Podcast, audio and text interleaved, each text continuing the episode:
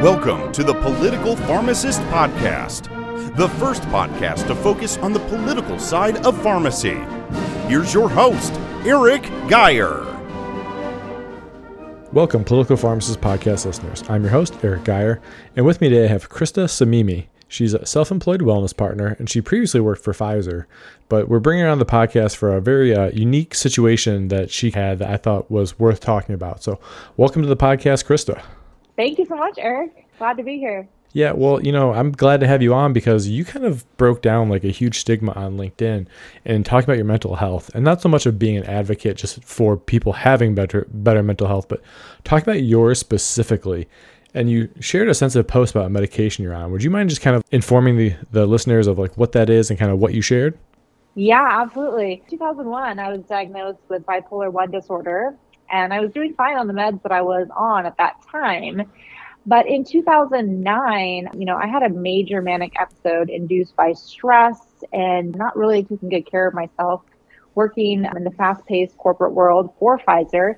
So I started on a medication called uh, Clozaril, and I can kind of go more into what happened in 2009 if that's something of interest. But um, what I posted on LinkedIn was the fact that um, there's a lot of parameters and guidelines and blood draws and things like that that need to be done in order to get my Clozaril every single month.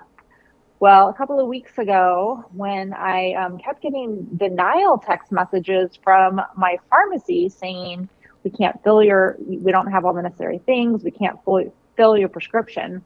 And everything had pretty much been smooth sailing for the most part with this medication and um, I was confused. So I just, after not being able to reach the pharmacy from calling them and all of the things, I just said I'll just go in there in person. Again, this is Clozaril, and this is a medication that when in 2009, when I was admitted to a psychiatric facility for a total of 72 days, this was the medication that quote unquote got me balanced, got me, got the delusions out, balanced my bipolar and got me out of the hospital. So it it was definitely a this is a necessity. Um, keeps me balanced. So when I went into the pharmacy and explained to ask like what's going on, why can't get I my prescription?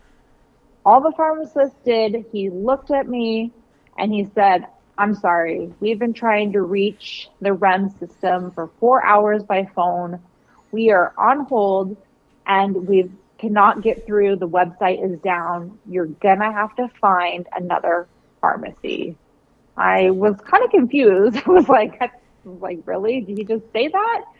And I said, okay. So I immediately called my psychiatrist to see what was going on. He got on the phone with me. He informed me that they had this new um, system. Uh, everyone had to get re-registered through the REMS back in November and he had done everything on his end, the pharmacist should be able to process everything. So that night, I was very perplexed. I'm like, okay, I went home to count how much Clozaril I had on hand to see if I was going to have to cut the dose in half to make it last longer. I had eight days left, and I was just kind of baffled by this whole experience, thinking, wow, you know, if I don't get this, like, I'm going to have to miss my leadership summit for my company because going to an in-person event without the right medication is like going to be way too stimulating. And oh my gosh like what am i going to do like what if i can't sleep at night all of these things were running through my head and i'm fairly active on linkedin so i thought i would write a post and inform people of what's going on, what people that have mental health disorders and have to take specialized medication, like this is what this is what it looks like. And I knew I had a lot of pharmacy connections on LinkedIn. So I thought I would write my experience, tell them what was happening, and see if anybody had any ideas. I put the post up, and actually, there was a part of me that was like, oh, you know, this is a really vulnerable post, but this is this is real life and that and that's how I show up on social media. I don't like fabricate my life and this this was really what was happening and I had genuine concern for myself and anybody else like that. So, you know, part of me was like, "Oh gosh, don't should I put it up?" Anyway, so the next morning I did put the post up. I could not believe the influx of people who actually cared. Number one, people were commenting and giving me phone numbers and websites to check out. I had a patient advocate uh, drop into my message box. She's a pharmacist and she advocates for patients. She gave me some advice. Then I remembered a guy that I was connected to on LinkedIn who was also on Clozaril. He's in New York. So I called him and I'm like, hey, are you having a hard time getting your Clozaril this month? And he was like, no. And I was like, oh, well, what far may I ask what pharmacy you go to? And he shared. I looked them up. I decided to call this pharmacy to see, hey man, if my friend on LinkedIn is getting his Clozaril, like what's going on over here in California? So I, the pharmacist there was so incredibly caring and nice. I was like, wow, this is like first class service over here. And he's like, yeah, I know. I look, he even looked up that patient. He's like, yep, we were able to process it. And he was the one that also told me that the REM system had changed and to make sure that your doctor had re-registered you. And I'm like, yeah, he did all that. I don't know what the holdup is. So, anyways, this post literally like almost went viral. I had like 12,000 views on it, and I don't even have 12,000 connections. But I could not believe like how caring and kind all of these people were giving me suggestions on what I should do and all of the things. And I knew in my heart of hearts, like I'm an optimistic person and um, things will always work out and all of that. I knew it would work out, but I was just like perplexed. I was like, is this really even happening? Well, I think it's interesting because, you know, I've been on that pharmacist side of the counter and it was interesting to I don't know if someone shared it or someone I know commented on it or liked it, whatever it was, and it popped into my feed, and it immediately made me like I don't say triggered, but like just kind of start thinking of like I've been that pharmacist before. Not that I was trying to be a jerk or anything like that, but you know there was issues where the person didn't have their paperwork in, or there's something I had to give them that bad news, and it was very eye opening to sit there and be like, okay, this person's going through it. Like, what did I do? Like, what was I able to try and get done for that person? And, in the situation I was dealing with, I basically had to unfortunately kind of like throw the book out because the, as I was telling you, kind of leading up to this, the person shared with me that if they're not on that medication, they have some very, very like far out thoughts. And it was kind of one of those things I'm like, I'm gonna do right by the patient. I'll give them like a couple, just put it in their old bottle and just kind of subtract it out, which isn't what, you're supposed to do. But I, it was the same thing that I saw with you in that post, where it was like this person is clearly desperate. They're looking out for themselves, and it's not anything they're addicting or, or addicted to or abusing or anything like that. But this is one of those things right. where they need it. Like they legit need it, and you shouldn't have to put them in a situation where their mental health. You're the only thing standing between them and their and their sanity or their mental health, if you will, whatever you term you want to use, because of some paperwork, basically. But I mean, it's a little bit different. Obviously, there's things you got to watch because of with clozaril, mm-hmm. clozapine, mm-hmm. there's all the white blood cell issues and things like that. But again, this person was just like you. They'd been on it. They've been stable for a long period of time, which I know can happen at any point randomly, which is why they have these programs. But it's it kind of really leaves people in a lurch sometimes if they have to go without their medication because then they, like you said, they could be very overstimulated from having to go to an environment and yeah, it's not really on me to necessarily judge every aspect of their life of telling them what they should or shouldn't do, but I should put them in a situation to succeed wherever they are. Is that kind of Absolutely. like what you were feeling at that time too? Well, I was, yeah. I mean, like I said, I was a little bit taken back when the pharmacist told me to go find another pharmacy. But like in hindsight, maybe I should have shared with him. By the way, this is what potentially could happen if I don't get this medication. Um, I mean, I knew I was gonna get it. Like I had eight days I knew I'd figure something out within eight days. And, um, but yeah, to be at like the mercy of somebody else. And I know he was, you know, very overwhelmed and stressed and not a whole lot of bandwidth left to deal with my unique situation.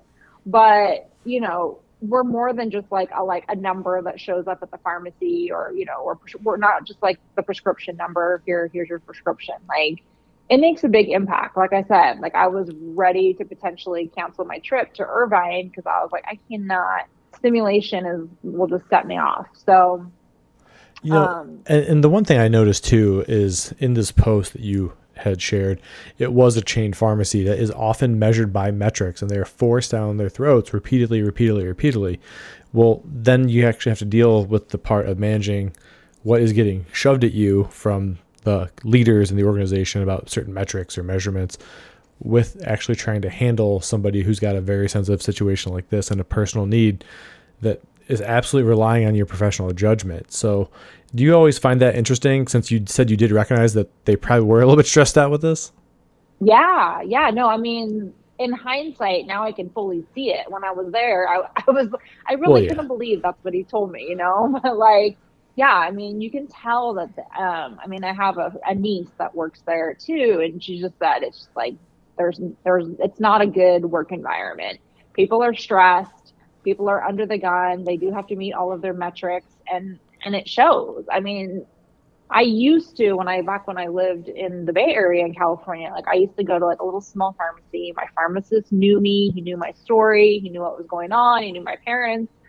But you know, I just feel like a, I'm just like a number at this place. like they don't really care what it is, you know. What do you think it would take to like maybe change that so that people could actually kind of feel that care in a similar setting? Any idea? Hmm. I don't know. When you're in that kind of work environment, it's it's tough, you know, because you're under all that pressure. I think that you know it really comes down to having empathy and that um, and really understanding like that you know what can happen if someone doesn't whether it's Clozaril or you know a diabetic that can't get their insulin or whatever it is like you know this isn't just some med you're just giving to somebody like it actually you know understanding like the impact it would have if that person could not have access to it.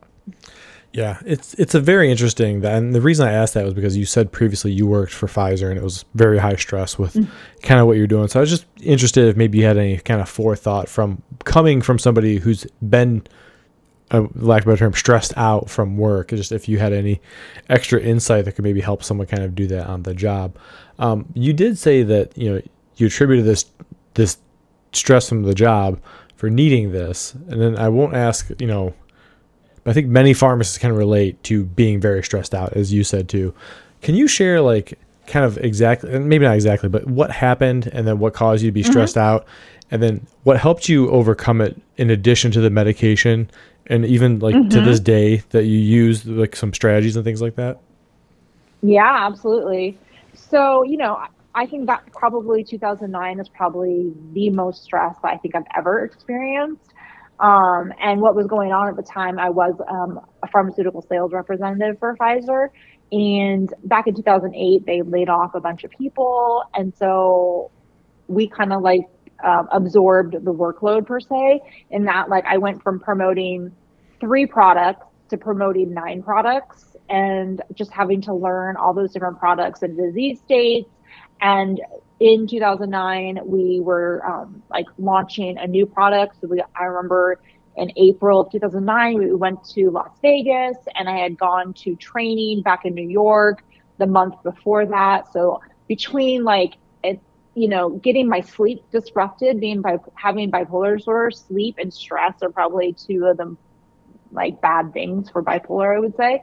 And so traveling time zones and back and forth. And I remember I didn't, I, I, was so busy and consumed with work that like sometimes I would, I would forget to refill my prescription. And then um, I was going to Las Vegas and we would stay up really late and my sleep would get disrupted. And, you know, it's not something that just happens like overnight and I turn manic. It's like a culmination of months of not having good self care and all of those things. So under a lot of stress and I just wasn't taking good care of myself, which is how I landed in the psychiatric hospital for a full 72 days because I was at the mercy of these doctors pumping me with different psychotropic medications. And that was a whole another experience in and of itself. But um, once I left there and was off work for a number of months, um, I tried to get my job back because that's like all I knew. But once I was gone for a certain number of months on short term disability and then long term disability, I had to actually reapply for my job. That's a whole other story. But long story short, I did not go back to Pfizer after that. Um, I, I, instead I got a job with a company called Sutter Health. They're pretty big over here in um, California less stress, you know, not not not the corporate environment, um, that kind of thing. And so the the job change obviously helped, and then I really started getting into like holistic therapies, doing mindfulness and doing yoga, um, breathing exercises, and then a couple of years ago, I really took took a hold of um, holistic supplements for what's called the gut brain axis, and that literally changed the game for me. I my Clozaril went from 200 milligrams um, all the way down to 100 milligrams because I'm taking care of better care of my gut health, which directly affects our mental health, and um, and just being a part of this um, larger community that uh, at Amare Global, we're a group of heart-centered entrepreneurs, and literally, um, you know, this is what the world needs right now. The world needs options for their mental health outside of pharmaceuticals, and um, like doing this brings me so much joy that it doesn't even feel like a job. It's like what I'm here to do. So obviously, I've minimalized minimized my stress, and then I've added in these supplements that actually like work on cortisol levels and help you lower your own internal stress. So um, it's been like a complete change going from selling pharmaceuticals to selling supplements. you know, that's a. I think it's almost ironic that you know the high stress high stress job you were in was yeah. selling pharmaceuticals, and then the high stress stress job that many pharmacists are is essentially selling pharmaceuticals. There must be something there that just in the pipeline that just makes us all stressed out with that. But uh, but I think it's pretty interesting because I think a lot of pharmacists could could relate to this, and I don't want to say that we're more aware because it's always hard to really truly assess your own mental health when you're in situations like these. But I've seen a lot mm-hmm. of pharmacists get burned out and then quit jobs, do things like that, completely change professions, leave you know leave their whole pharmacy field behind, and it's kind of like what you did too. Was that like a huge thing knowing that you had to go through these major life-changing events in the psychiatric hospital getting put on a drug like clozaril and then yeah. switching professions? Like did that like just kind of also set you off at the same time or like how did you kind of manage all that? Yeah oh my gosh that is such a good question because literally when i was in the psych hospital and mind you after i left after 72 days of being there I, I was in no function to like go home and live my own. Even though I owned my own home, I was independent, all of the things. I had to go to like a halfway house for like three months where I lived with other people and all of that. But I was so identified with my career and so identified with Pfizer after being there for 10 years. So like I didn't even know who I was. Like I was like, what do I do with myself? Like I was at this halfway house. I'm like, what, how did I get here? Like what is going on? and it, it, literally took me a couple three years to really just like let that go like i i'm i'm i'm a real person outside of this career and um it took me a number of years and i've always been super super passionate about mental health and wellness um actually really involved with an organization called NAMI, National Alliance on Mental Illness, and in their In Our Own Voice program. So I did a lot of advocacy work for them where I'd go around to hospitals, doctors' offices, church groups, whoever wanted to hear our, our presentation or our story. And that like literally fed me. Like in, in fact, I did that like with when I worked for Pfizer, I did that like on the side as volunteer work. And I was always like, God, what if I could just get paid to like work in the mental health space? Like that would be my dream. But I was so tied, man. Those gold, those handcuffs were on tight. Like I was like, I can't leave. I gotta I got a company car, I got full benefits, I got 401k. Like I couldn't leave. Like where was I going to go find any of that? And so um, I was really stuck in my identity, and it took a long time. And literally, um, uh, when when we left the Bay Area in 2018, and I just up and left my job there, and I was like, I'll figure it out. And it, it was a lot of figuring out to do. But once I found Amare in September of 2019, I was like, okay, this is this is what I'm doing. This is this is where I'm supposed to be. You know, it's but, it's funny you say that because I've heard a lot of pharmacists recently, and I'm I'm focusing on pharmacists because obviously the name of this mm-hmm. podcast is a political pharmacist. But yeah, a lot, yeah. a lot of pharmacists who have done that recently. Like I had a, a friend who had served and was working community and retail, and then after so many years of doing it, I, I think it was well over a decade, finally went and joined the VA, and it's, he seems to be doing so much better now. It's it's always hard to tell with social media, right? Because people throw up there what you want to see. They don't always throw up like the they throw up the the ups of their life. They don't always put up the downs of their lives, if you will. But yeah, yeah. From mutual friends and everything, it sounds like he's he's doing a lot better. He really likes it, and he's got more of a purpose driven with it. And I've heard a lot of people who've made those switches, and they've you know I've made a career change during the pandemic too, and I really love it compared to where I was in community you know that identity part and like the golden handcuffs part like you were talking about those are huge. When it comes to the, yeah. the identity like did you just have to like disassociate it or was it just kind of like you like you said you just all of a sudden woke up and you're like i am a person. I am not this job. I am not the company car. I'm moving yeah, on. Yeah it, it took a, it took years. It did. Because i was so identified with that and and um i don't know. It just it, it just took a lot of time to really be okay with it. Like I've done a lot of like personal development workshops and I've been on retreats. 2012, I went to the top of Mount Shasta and sat by myself for hmm. five, six days on a juice cleanse. But yeah, no, it took it took a lot of time and reflection and everything like that. You know, because our society places so much emphasis on what we do and who, you know, which company you work for and all of that. Yeah, and especially even if you if you've attained achieved a certain status, like I'm gonna again use this like pharmacy or doctor or whatever physician. There's so many people who like that's your identity. Like that's what you are. You are an MD. You are a PharmD. You are an RN and people yeah. refuse to let go of that. I think finally with the pandemic, we're seeing a lot of people who, with the Great Resignation, are just really stepping up and being like, "Nope, I'm more than a job," and then like either just leaving the workforce or doing something else totally differently altogether. And for listeners, I will put that uh, NAMI or NAMI uh, link that we were talking about into the show notes so you can find that yeah. help be like an advocate for things like that because I think that is huge.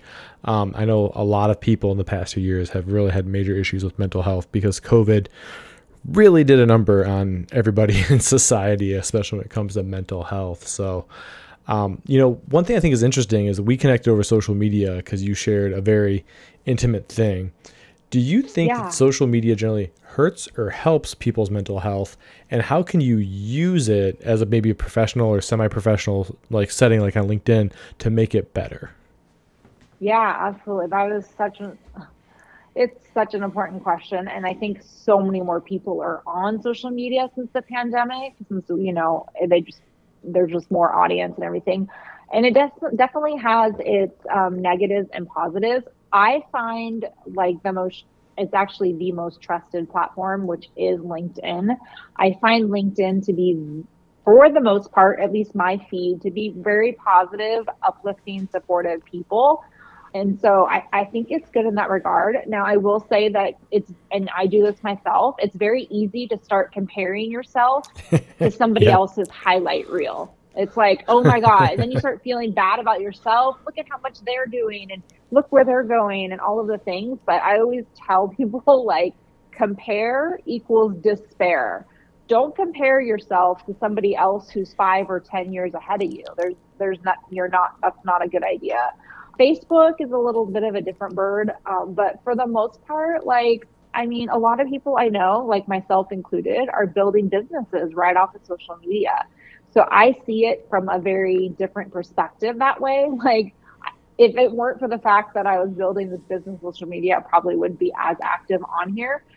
But, you know, it, it has its pluses and minuses, just like anything. I get a little bit worried about the youth because I know that like yeah. Instagram for young people is can be really, really detrimental you know this is the day and age that we're in and this is what people do. And so I, I try to look at the positives and see what it you know it brings. But again comparing yourself to somebody else's highlight reel is never a good thing. You know and i think that's one thing that pharmacists are probably guilty of because we're very objective and we always try and go from the data. And there's not as many of us on linkedin as there probably should be. But when we start seeing everyone else's highlight reels and we get like you said you know we go through school and we have our own little highlight reels and we see other people yeah. having kids or doing this or doing that we're like why can't I be doing that? And I'm guilty of that. And just the other day, like literally earlier today, I was on LinkedIn and I saw somebody had some letters after the name, and I'm like, how the hell did they earn that? And I started like googling it and like, well, I wonder if I can get that. And so then exactly what you said, and I thought yeah. that was pretty funny. yeah, yeah, exactly. so anyway, I think that it's it's pretty important that you know people just open up about what their mental health is in general, and that's like the political issue I will say of this episode, and that's somebody like you who a drug that has like a lot of I don't want to say controversy, but like stigma even within the medical profession around it, with like clozapine, whether it be because of the blood work or because it's like looked at as like a like a last line one or something like that for mental health that you openly shared it and you had such a positive outpouring, which really, you know, maybe I'm an eternal optimist, but that shows me that people still are generally good. I know we all have our bad days. I had one the other day when yeah. somebody kept getting in my face who wasn't wearing a mask, not at work. And uh, yeah, but you know, we all we've all got our moments. But I think that was really cool that you could just put something like that out there on the internet and get so much positivity and people who are just looking to help provide you with an answer or to be an ear to give you yeah. an answer, if you will. Yeah, I was like blown away, like how helpful people were. I mean, I still can't. Even, I haven't even finished getting to all the comments. There were so many comments and so many people that came to my inbox too, with like phone numbers to call. It was just like, wow. I mean, I don't know if it would have been like that in other platforms. Like, I think I think LinkedIn is definitely unique that way. So much help and and and you know positivity but I regularly, you know, here and there share my journey. And I think that's, and I, I notice like in my metrics, just like numbers of views, like when I do share about something specific, especially like when I lost my dad, he took his life, when I write posts about him and stuff, like all that kind of stuff always gets a lot of engagement and views because I think that people want to see people doing well with mental health and you know there's that stigma that it's like the homeless guy you know in the gutter that has yeah. like depression um, but you know it's i just i'm just real about it. Like i i don't sugarcoat anything. And this is what i've been through and this is what i've experienced. And um, that also helps people when they reach out to me when they want to try the supplements they they trust me because they're like okay well she's been through this and she's tried this this and this. Yeah, no, I think yeah. I think that's important too because like that shows people that you are a real person. That's probably why you get so much more engagement is because it's not just like the highlights that people are going through and you know just scrolling past because they're jealous or whatever, but they're actually stopping, seeing it, and then being like, "Oh God, like I can relate to that," or "I had a moment almost like that," and then that's what's drawing mm-hmm. that. Not that we're all on here for social media likes, but I think that that's the thing is we need to make sure we're sharing things like this because it, people, other people need to see other people not succeeding so that that way they don't mm-hmm. feel alone absolutely. Yeah. Yeah. I mean that's the thing. When people you know it really is the stigma that keeps people from getting the help that they need because they feel different. They feel nobody else is feeling what i'm feeling. And so they just kind of keep it bottled up inside. And then it's just it's really sad you know that people are struggling when there's so many options available, things that they can do to improve their mental health. Yeah. You know, exercising and mindfulness type things, taking supplements, there's medications. I mean, there's so many things, but it's it's sometimes really the stigma that keeps people from getting help. You know, this might be more of a an older millennial comment of, of for me to say, or even people who are Gen X or heck, even boomers at this point. But when you see somebody like Robin Williams who took his own life, and mm-hmm. you're like, mm-hmm. that guy had it all. He, I mean, sure he had some ups and downs with marriages, but like he was loaded, he was funny. Everybody universally loved that guy, and he still ended up right. taking his own life because of right. struggles he had. And like that one, like I, I start to tear up when I think about it because he's my favorite actor of all time. But it's just it's crazy to me to think that somebody like that could go through that, which really shows that anybody could, at least in my eyes. Absolutely. Yeah. I even saw some sort of picture on LinkedIn. Not, I don't know, maybe it was Facebook, but it was like all these different celebrities and they were smiling and having fun. And like the quote on it just said, This is what depression looks like. Yeah. Yeah. And it's so true because I used to literally, I remember the days in Pfizer driving my company car in my nice suit, carrying my bag, And I'm driving along and tears just be coming out of my eyes, mascara running down. And I'm like, oh, I just got to see one more doctor. And I just tell Krista, I said, fake it till you make it. And I would like put the smile on, put the bag, go see the front desk lady that really doesn't want to see me. hey, can I talk to Dr. So and so? Make some snide remark, and then I'd wait in the waiting room, and I'm like, please don't start crying now. Please don't start crying now. And I would just, that was my motto fake it till you make it.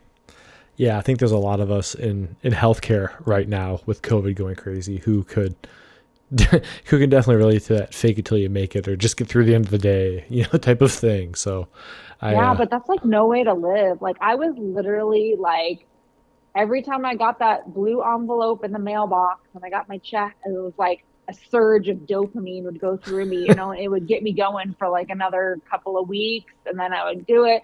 And I was like, oh my God, this is no way to live. Like, I would think, okay, how many years do I have to retirement? You know, this is back when I was like, I don't know, 32 or something.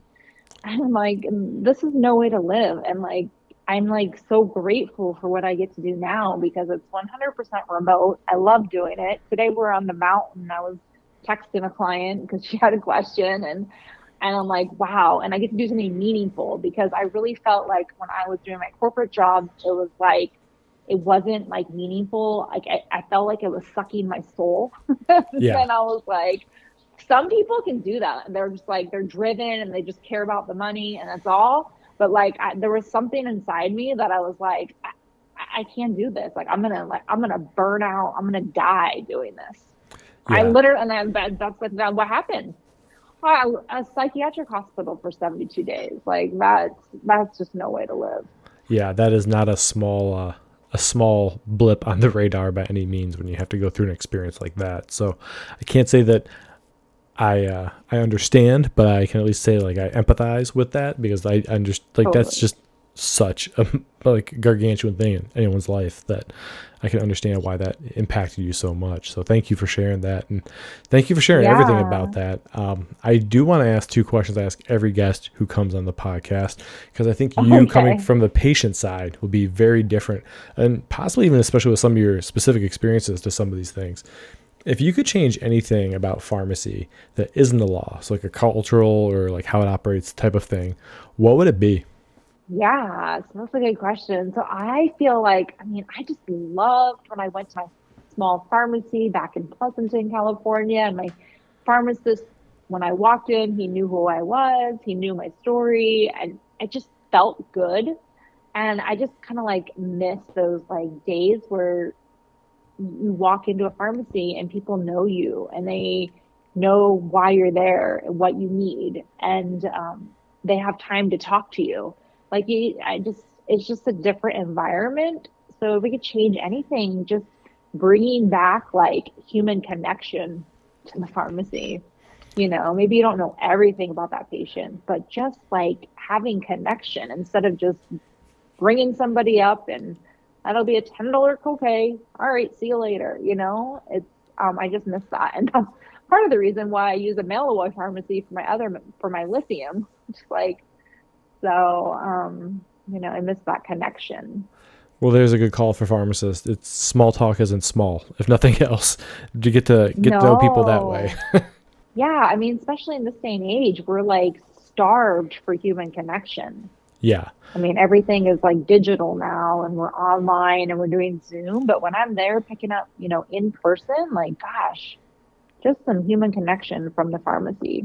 Well, and I mean, obviously, masks don't help that at all, but we need yeah. to wear them too. So it's you know, catch twenty two in that spot. But yeah, no, I can appreciate that for sure.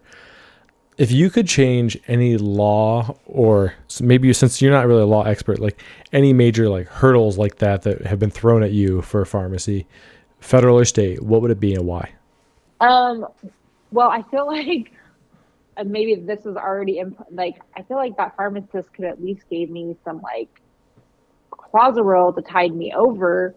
Um, I think they can do that, right? I, I think that's like available. I don't know. I don't know a lot about pharmacy laws to be honest with you, but um, I guess you know just being able to accommodate the patient in any way possible uh, you know, giving that giving that flexibility of you know not being so tied to the the the law of, or the rules of the REMS system and things like that. So I'm gonna kind of give you one here based off what you're saying is maybe if the pharmacy boards weren't so hypercritical over every little movement that pharmacists make, that would empower yeah. us to do things like that. Which I don't necessarily know if that's a law, but it's like law adjacent if it's not, because yeah, it seems like yeah, in, yeah, yeah, for it sure. It seems like in most states we're so like we have to be able to like defend ourselves in a court of law for every single action you make. When sometimes it's like just do the right thing, like don't worry about it. It's nothing crazy. Just do the right thing. Yeah, exactly. You got it. Yeah, that's uh that's been a very interesting one. As I had a had a friend who had to actually recently go sit in front of a state board for some issues, and nothing really came of it. But it was just one of those things of he was completely like rattled from it, and it just hit him at his core. And like you said, it, it started making him question his identity a little bit because he's known himself. The only thing he's ever known is to be a pharmacist. So I think that was a kind of hit everything you talked about on here. So, Krista, thanks for coming on the podcast and sharing your story. I think it's something really cool that'll help people connect with what it's like to be on that patient side, especially with something yeah. that's so high touch like clozapine. Definitely. Yeah, you're welcome. I hope it was, uh, you know, good value for your audience. Yeah, for sure. And listeners, if you want, you can reach out to Krista Samimi. That's S A M I M I on LinkedIn. She's super open with this stuff. And I think it's, it's kind of refreshing to see somebody who's like not necessarily a pharmacist but still shares things like that are in the pharmacy world on LinkedIn because then you can kind of readjust the way like you're looking at things. So go ahead and follow her on there. She's amazing to follow. And as always, thanks for listening to the Political Pharmacist Podcast, your prescription for pharmacy and politics.